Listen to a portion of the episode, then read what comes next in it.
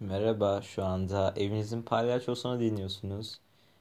Şu, bu podcast'i dinliyorsanız muhtemelen yani en azından %90 falan beni tanıyorsunuzdur, benim arkadaşımsınızdır. Öncelikle dinlediğiniz için teşekkür ederim. Bugün neden böyle bir podcast'in var olduğunu, ilerleyen bölümlerde nelerin olacağını anlatacağım. Başlıktan da anlayacağınız üzere kara ve ofansif mizah üzerinden giden bir podcast serisi olacak. E haliyle çünkü şunu fark ettim.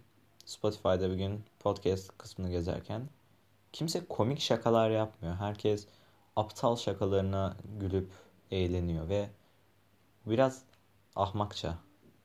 Bu yüzden yeni bir soluk getirmek için buradayım.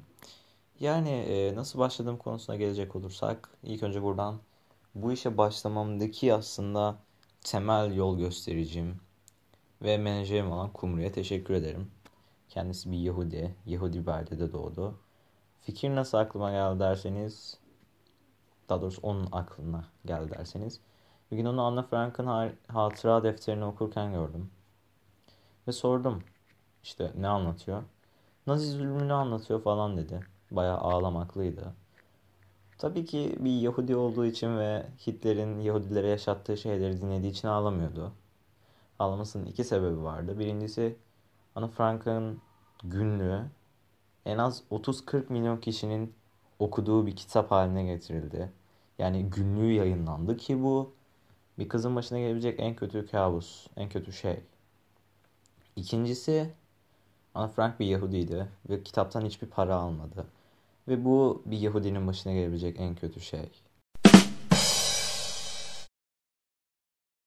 Evet bu iğrenç şakadan sonra kendimize geri dönebiliriz. Yani genel olarak böyle. Sağlıcakla kalın. Sonraki bölümlerde yine sadece bu konu üzerinden, sadece Yahudiler ve kumru üzerinden bile yüzlerce şaka dönecek. Yani böyle. Sağlıcakla kalın. Görüşürüz. Bye.